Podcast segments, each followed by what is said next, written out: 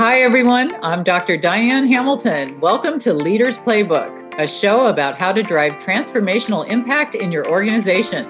We talk with innovative leaders across multiple industries to hear about the best tools, resources, practices, and strategies to help you reach the top of your game. I can't wait to share our leaders' insights with you.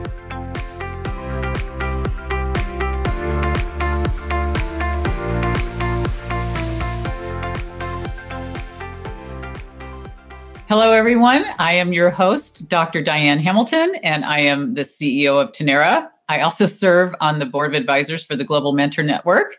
Thank you for joining us. Our guest today is Tracy Ting of Encore Capital Group, a publicly traded international specialty finance company headquartered in the US that buys debt and offers debt recovery solutions and other related services across a broad range of financial assets. Tracy is their SVP and Chief Human Resource Officer. Earlier this year, Tracy was also appointed to the board of directors at Athena, which is headquartered in San Diego. And Athena is a premier women's advocacy and leadership development organization whose mission is to widen the bridge to advance 1 million women in STEM by 2030. Join me as we hear from Tracy regarding combining people with strategy. Welcome, Tracy. Thank you, Diane. I'm so happy to be here. Well, I'm happy that you're here. You have quite a background, and it's a mouthful to say because you're in so many different amazing areas. And I, I, wanted to just have you share a little bit of your backstory because to reach this level of success, you must have had quite a path. Yeah, I'm happy to. So I've been a, a chief HR officer, CHRO at global, mostly public companies over the past eight years. Currently, I'm the CHRO at Encore Capital Group. Diane, you mentioned our global headquarters is in is in the U.S., so we're in San Diego, California, with employee footprint across nine countries in North and Central America, in Europe, and in India. So I actually started my career in finance and moved into HR over 20 years ago. And from an industry standpoint, I've worked in medical device, pharmaceuticals, and life science tools and three years ago made the leap to financial services where I am today. I've always been drawn to companies with a mission that centers on helping people, and that's exactly what Encore does. I took on my first CHRO role in 2014, and I'm on my third CHRO role now at Encore. The last two were in life sciences and pharmaceutical space. At Encore, besides being responsible for people, culture, talent. I also oversee ESG or environmental social governance and corporate communications, which covers external and internal communications with the exception of investor relations. Communications and ESG actually complement each other really, really well. On a personal front, I'll just say so I'm a Chinese immigrant from Hong Kong. English was not my first language Chinese was. My husband is black and we have two biracial teenage daughters. So you can imagine that anything around topics like advancing women in leadership, career growth, diversity, inclusion are not just topics that resonate with me at work, they also strongly with me at home. So I'm so thrilled to be here.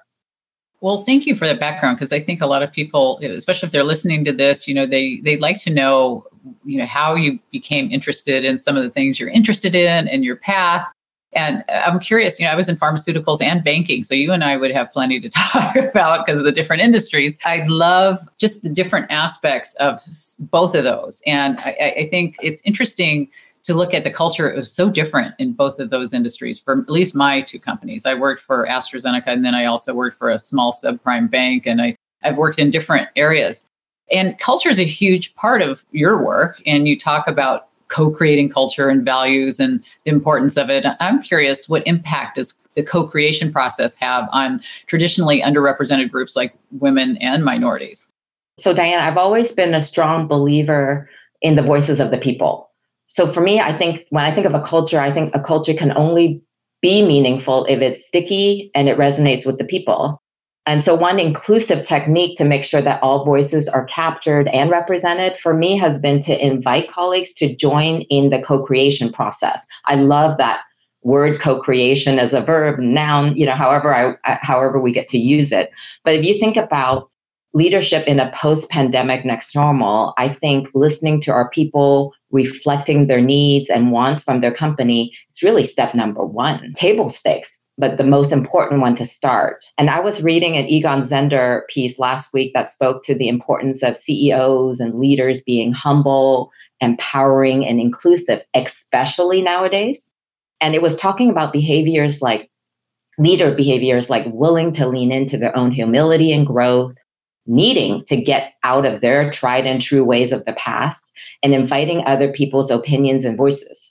So, what that means, as I kind of w- was thinking through it, reading it, was that it required leaders to be genuinely open, to listen, to engage, to make collective decisions, the type of decisions I think that will foster key outcomes like ownership, accountability, buy in. That piece was wonderful. And this also why I love the concept of co creation because I think the spirit and the itself levels the playing field and it provides equity to all people, especially when you think about underrepresented groups like my women and minorities who don't often get the equal share at the table in as far as their voices go.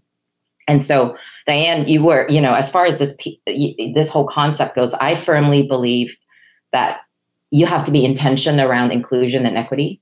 And anytime I've done that in my career, leveraging this co-creation concept, I've I've always been in awe of how many of our diverse employees and colleagues around the world want their voices heard. And then and they join in on the effort. And and even more more so i think what ended up being what we co-create together are uh, end up not only being long lasting but really meaningful and inspirational because we did it together. And so one example i was thinking what that i'm really proud of was around uh, of co-creation was around company values. And so if you think about values it's it's it's really kind of core core to us core to human being stuff right? Values speak to who we are how we act. It centers and anchors how we live and work right? When we rely we rely on our values to help guide us in our personal and professional paths and the type of decisions that we would make. And so, Encore, a couple of years ago, we embarked on a journey to have our company unite under one set of values because when I joined the company, and the company grew a lot inorganically, organically, and inorganically over the past decade.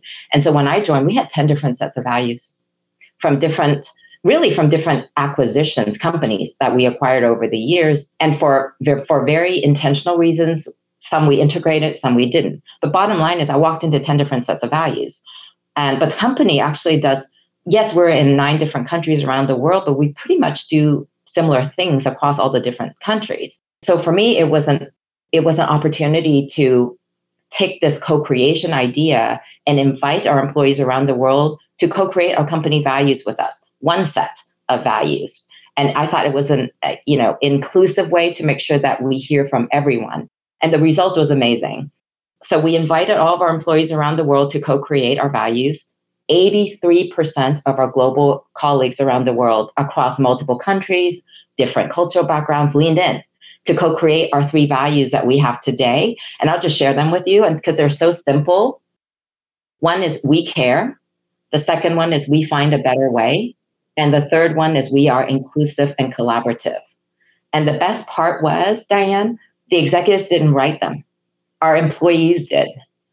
And it was just so powerful for me as I kind of sat there as, a, as an executive sponsor of this global initiative. And then this was what came out. This was this represented the voices of our people. So it was it was actually a, a, a beautiful exercise.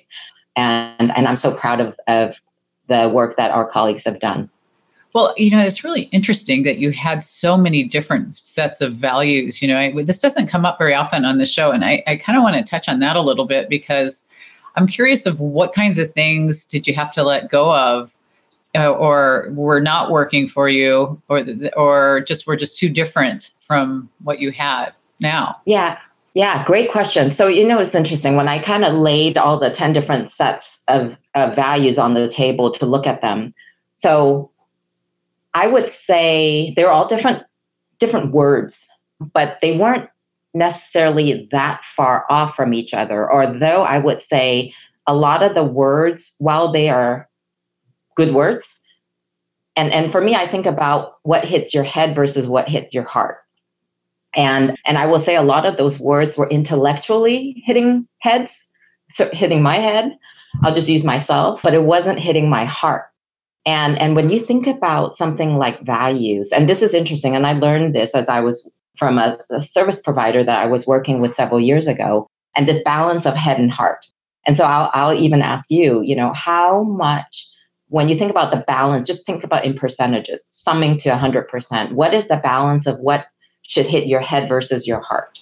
Well, you know, that's so interesting because you're really talking empathy versus perspective sometimes, you know, and hopefully it would have more like 80% empathy, more. I, I don't know. What is it? Yeah, yeah. So it actually is 80 20. Oh, so 80 heart, 20 head. Good job, Diane. And so, so that was great because that for me was helpful to say, all right, I think we can take on a journey that focuses more on empathy, focuses more on who we are. And so the way we did this exercise, you know, when you invite thousands of employees around the world to in a co-creation exercise, you also have to think about how do you scale this thing. And so we actually found a company actually headquartered in the UK. We're a US headquartered company. And we found this wonderful company that has a culture survey centered on in values. Their use cases are various. So think of it as companies who acquire other companies may want to compare their culture versus the company they acquire to see how far off they are or how similar they are. That's kind of a, was a primary use case. So we decided to use it for a different use case. We said, okay, well, since your tool is values anchored, let's let's use it to figure out what our values should be and by by having our employees tell us. So we went through this exercise was very e- easily scalable and then what we learned was so when you think about survey, you get all kinds of data cuts, right, and slices of the data. What we learned was our employees around the world were way more similar than they were different. So that was great because that allowed us to, to think, okay, we can come up with one set of values. We don't need multiple sets to be meaningful. And so that was kind of the evidence that allowed us to keep going on this journey to come up with the values that we have, those three that I read to you it was a very interesting exercise. We learned a lot about our culture. We learned a lot about what's important and the similarities across all of our employee base, no matter which site or country they're from, was was the I think that was the most surprising piece. We weren't necessarily expecting them to be so aligned, but that was certainly a very positive sign. It's really an interesting look. If just a lot of the research I do is in perception, curiosity, and emotional intelligence. And you touched on all three of those aspects in, in that. And I, I, think what I hear a lot is a lot of employees don't feel comfortable what, with what they're doing sometimes because they don't know how their job ties in to the overall mission and vision or values of the organization. So what I'm hearing you, you say is they can't help but know because they created them, right? Yeah. Yeah. And, and that gives you, you know, you've got skin in the game. You care. How did that impact your engagement? Did you have any kind of way to tell how much this impacted things? Yeah, so we're so engagement is something we continue to measure and I think it's one of those where even within from a measurement standpoint, we looked at whether these new values are sticky and meaningful. Like, do you actually see your colleagues living our values of we care or we find a better way or we're inclusive and collaborative? And actually, the data comes, the initial set of data we got was very positive that that from a stickiness standpoint, we measure if it's measurable, we probably measure it, which is a good thing. And and so the first set of data came back, I think in the 80s and the 90s percent of of positive. Yes, we we agree or we strongly agree. So that was really positive to know that people feel that the other folks, the, you know, the colleagues they work with are living that. And I think from an engagement standpoint, I would say it's a wonderful way to to anchor and center people toward a common set of values. Because I I think for for for any company, it's it's at the end of the day, you you join a company because you want to feel like you belong there. You connect to it and and the connect the work around connection and belonging and purpose and, and values is a good way to really anchor purpose are, are all the stuff that we invested in working on and will continue to invest in working on because it's really important especially if you think about post-pandemic new world of you know it's not just a job for money it's a job that people feel like they believe in that they they provide they add value to and it's a place that they can connect and belong to. And if they feel all that they will be more engaged. They will go that extra mile. That's kind of the approach we're taking. I, I think that that's great that you quantify things. And I, you had said that what was it? Your second value? You care. We we find a better way. A better way. My handwriting's terrible. if you finding a better way, to me, is about the curiosity thing, getting out of status quo and looking for things that maybe work differently than in the past. How, how are you measuring the success of that value? You know, that's an interesting one. So we find a better way. So I think you can you can describe it in in in what the words that you just chose and I would add to that also. I think just always challenging ourselves and finding incremental improvements, right? And I think we are we already have that type of culture within us to to always kind of look look back at what we've done and say how can we do it better and and better doesn't mean you have to completely turn the thing upside down and transform it. Sometimes it might mean that but sometimes it might just mean hey let, let us make incremental improvement to a process or to a program or to to to something to a way of doing. And and so for us that we find a better way as far as making incremental process we have a competency. So if you think about our performance, if you think about how you know, comp- a lot of companies measure performance, and I'll simplify it. And I'm not saying all companies do this, but we we think of like someone's performance as a combination of the what and the how, right? The what is your goals, like the work goals that you have each year, each quarter, that that sits on you, you have to accomplish. The how is how you go about doing it. And so that those would be competencies. So one of our competencies is around agility and innovation. And so agility is a good way for us to, to say, well, are you agile enough to find, to adapt? Are you agile enough to find continuous improvements and continue to adapt to change? That's one of the ways that we we look at how we measure, we find a better way. Well, that's really so important to quantify some of these things. I have a lot of people want to ask me about that because I define curiosity as getting out of status quo and it connects to engagement innovation all the things you're trying to do. And a lot of the companies aren't really measuring a lot of this to see if what they're doing is leading to these outputs. So i think it's great to see a company that really does that. And it's there's so many challenges that you guys face as hr executive especially since post you know it's post pandemic all the craziness going on.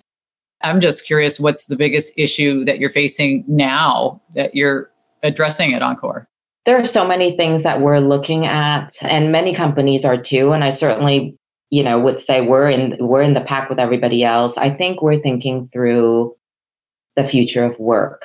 We're thinking through you know this hybrid new world and way of working for for employees from you know what makes the most sense for us. You know it's interesting. I'll just pick on that one as an example. You know i think the pendulum swung from one end if you if you use pre-pandemic if you were a 100% work from office type of company and then during the pandemic if you move to 100% remote just for the safety of employees i think right now a lot of companies are starting to figure out okay the pendulum swung the other way completely and then we're going to swing back somewhere in this middle space. Where will that swing land and I think all all companies are probably in the same space to figure that out. And I think the importance the important thing there I would say is as long as the companies can be open to evolving and adapting and listening to their people's voices to kind of figure this out. And figure it out means just being very transparent about look, we don't have all the answers, but today we believe this is the right thing to do.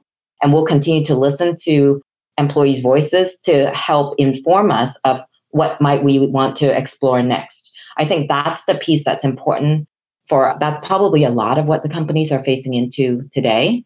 Another area, big broad brush area is ESG. I think that's another area that I think companies are all facing into today. No matter what industries you're in, no matter where you are in your ESG maturity, I think a lot of companies are, are facing into that to kind of figure out, well, what should I do about ESG? What are my I'll call them stakeholders telling me, stakeholders like investors or employees or community are all saying that that helps a company decide, well, how, how will I be a sustainable company? What are the important things I must do? What's my role to society, short term and long term? And I think ESG is really helping frame that up in for a lot of companies. And I think a lot of companies, especially US based companies, are are working through that at different stages right now. A lot of European companies are, are a bit more familiar with ESGs than US based companies just because they've been in it a little bit longer. But but that's another area I think a lot of HR leaders are facing into, or HR and business leaders, excuse me, are facing into.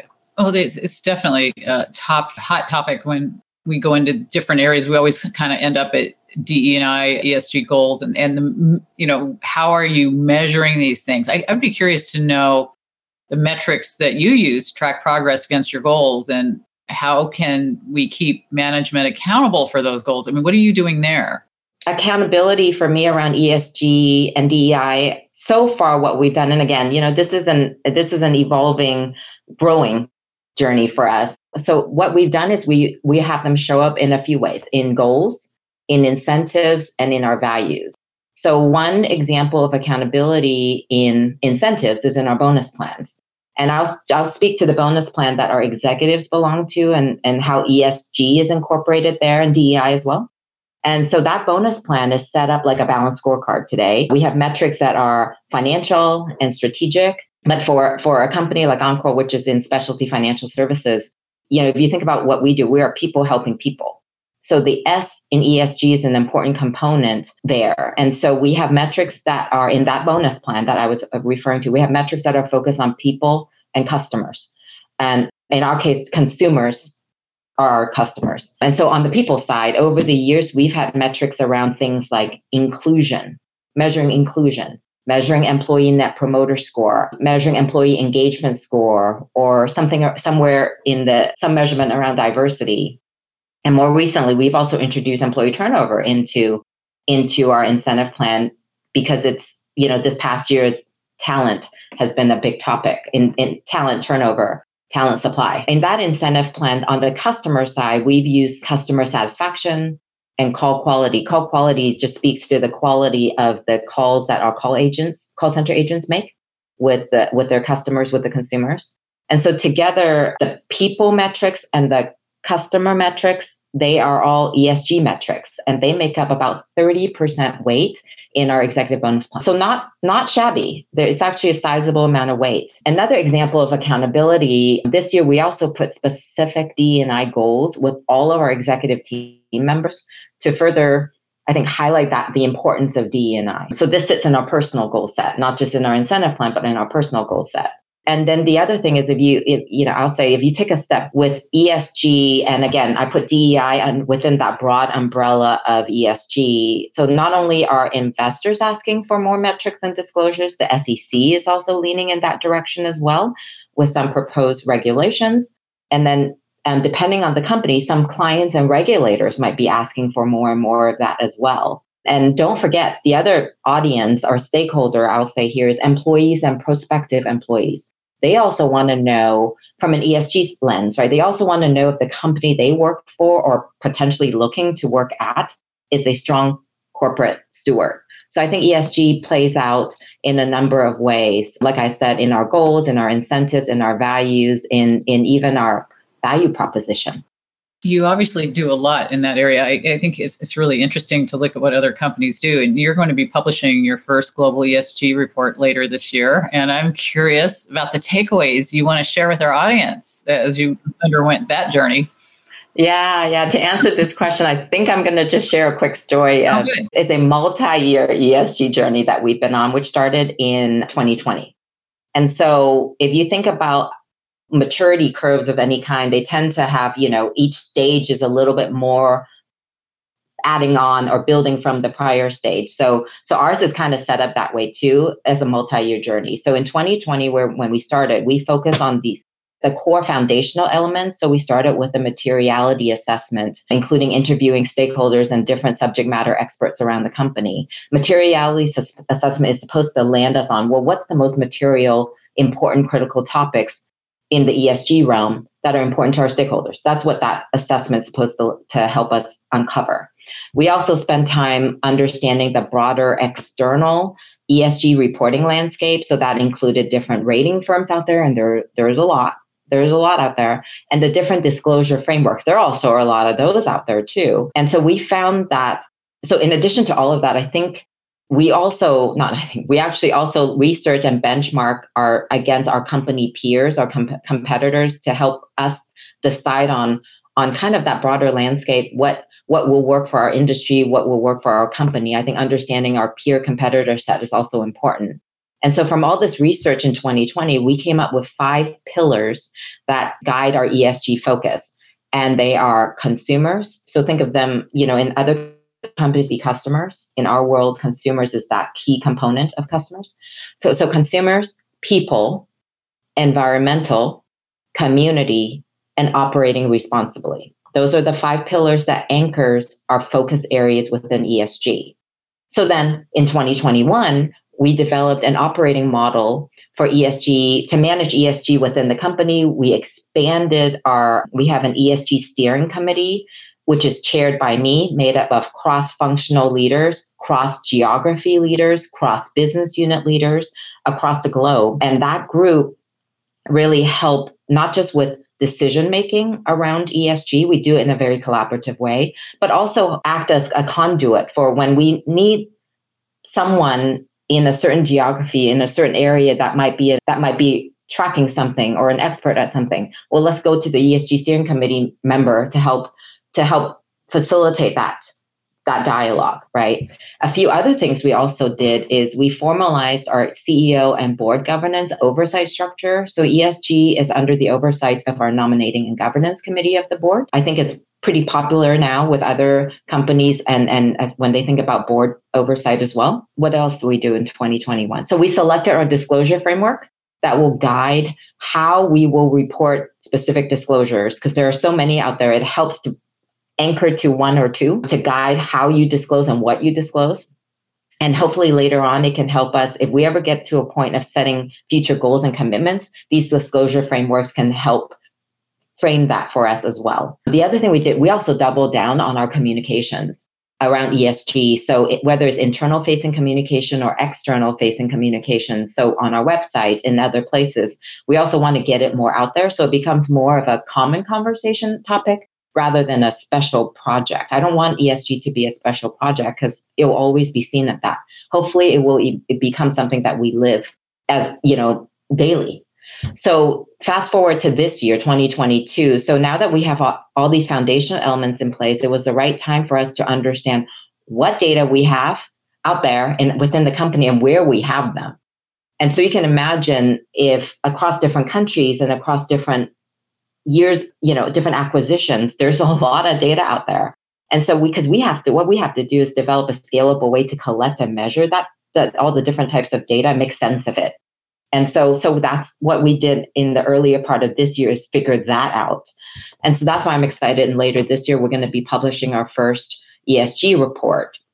Now, Diane, I think your question was on takeaways with this process. I, I think for me, the biggest takeaway is that ESG is a multi year journey. And I think what's even more is you have to set out to make intentional progress. By that, I mean progress will not happen accidentally, progress will only happen intentionally. And if you go in with that plan and the intention and the clarity, and if you have the right governance structure to support that, I think you can actually make it happen. And, and for us, we've been fortunate enough to, to make incremental progress. Maybe that's we find a better way living itself out, our value. We find a better way to, to just continue to, to build on what we've done in the prior year. And so we'll ha- we have a lot more to go. ESG is complex, it's evolving. We'll keep evolving with it. That's the plan. Well, I like how well you collaborated. I mean, earlier you said how many you're North, South America, India, all these places, and you've got all these cultures going.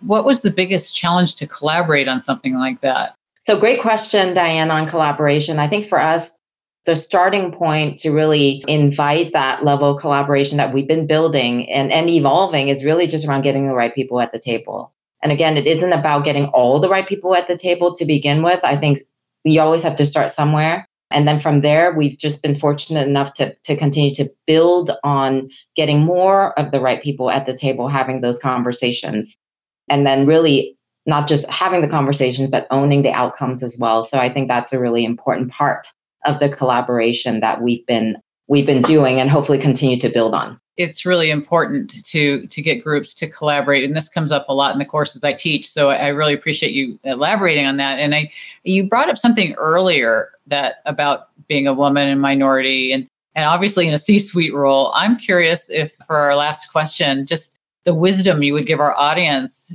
who wants to pursue a STEM career. And congratulations on that goal that you have set. But if they want to be you or be like you and get into a career like that, what advice would you give? Yeah, certainly. I, I will just share my share my own lessons that I've learned over the years, and hopefully they will be meaningful for for some folks. So I've been in the corporate workforce for almost 30 years. I remember in those earlier years where I found myself as the only female in the room and the only female and minority executive in the room. I would say, from a wisdom tips perspective, hopefully the ones that I'm going to share now will work with thin and outside of STEM and hopefully be inclusive of those beyond just female minorities. I think first, I will say it's important for us to be open to navigate new grounds and not be afraid of making mistakes, right? Be open to trying new things that you've never done before, think outside the box. So I love the statement I used earlier you know, I don't know what I don't know. And what I found is that um, a lot of people find that statement very endearing because it's real when they hear it, and especially when they hear it from an executive. And I think that level of humility also invites help and support. And I don't think you need to be an executive to say, I don't know what I don't know. I think it's just being authentic. And when you do that more and more, you're inviting people in to really help you.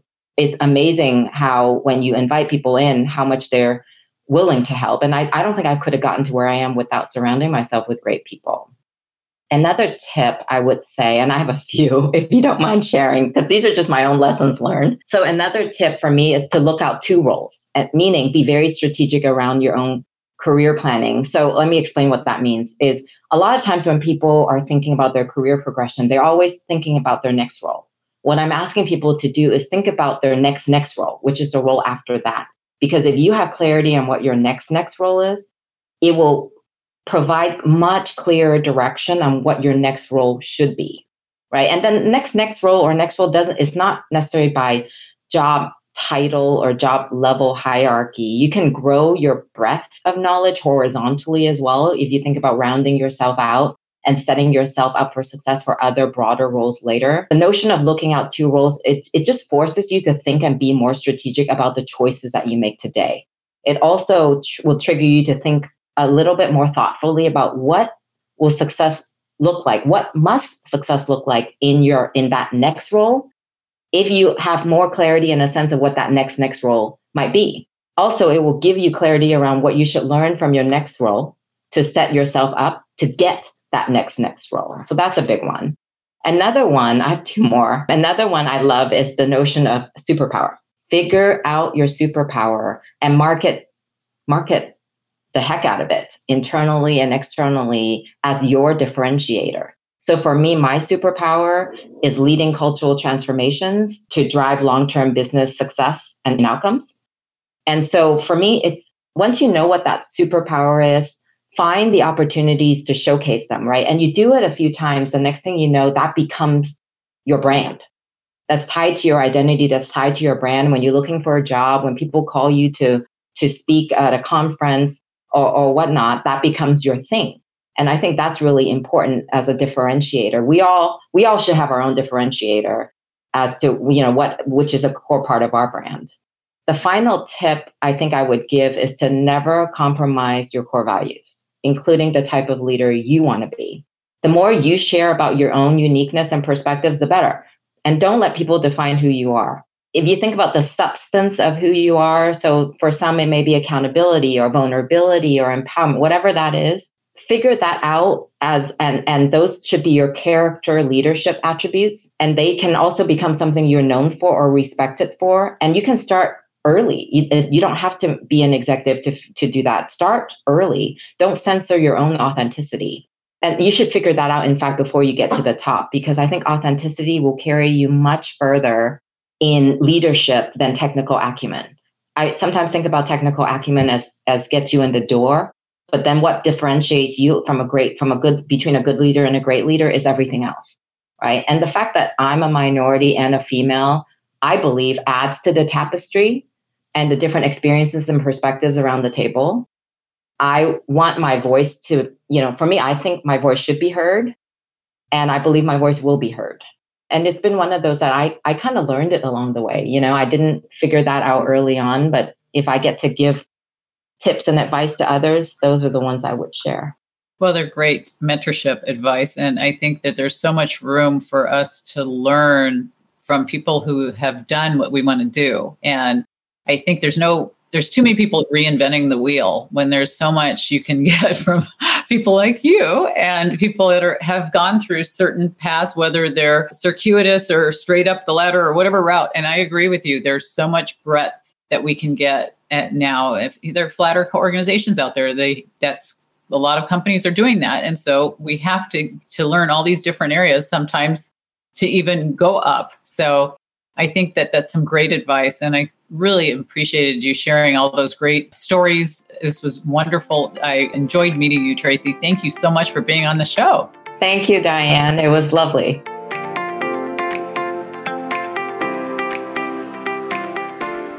We always love to hear from you. If you have any questions or comments, head over to gmn.net and say hello. That's where you can sign up for our monthly newsletter. Be sure to follow Global Mentor Network on Twitter and LinkedIn. And don't forget to head over to wherever you get your podcasts and subscribe for more tips to elevate your impact. While you're at it, leave a rating and comment. It helps us to keep improving the podcast for you. See you next time for another episode of Leaders Playbook.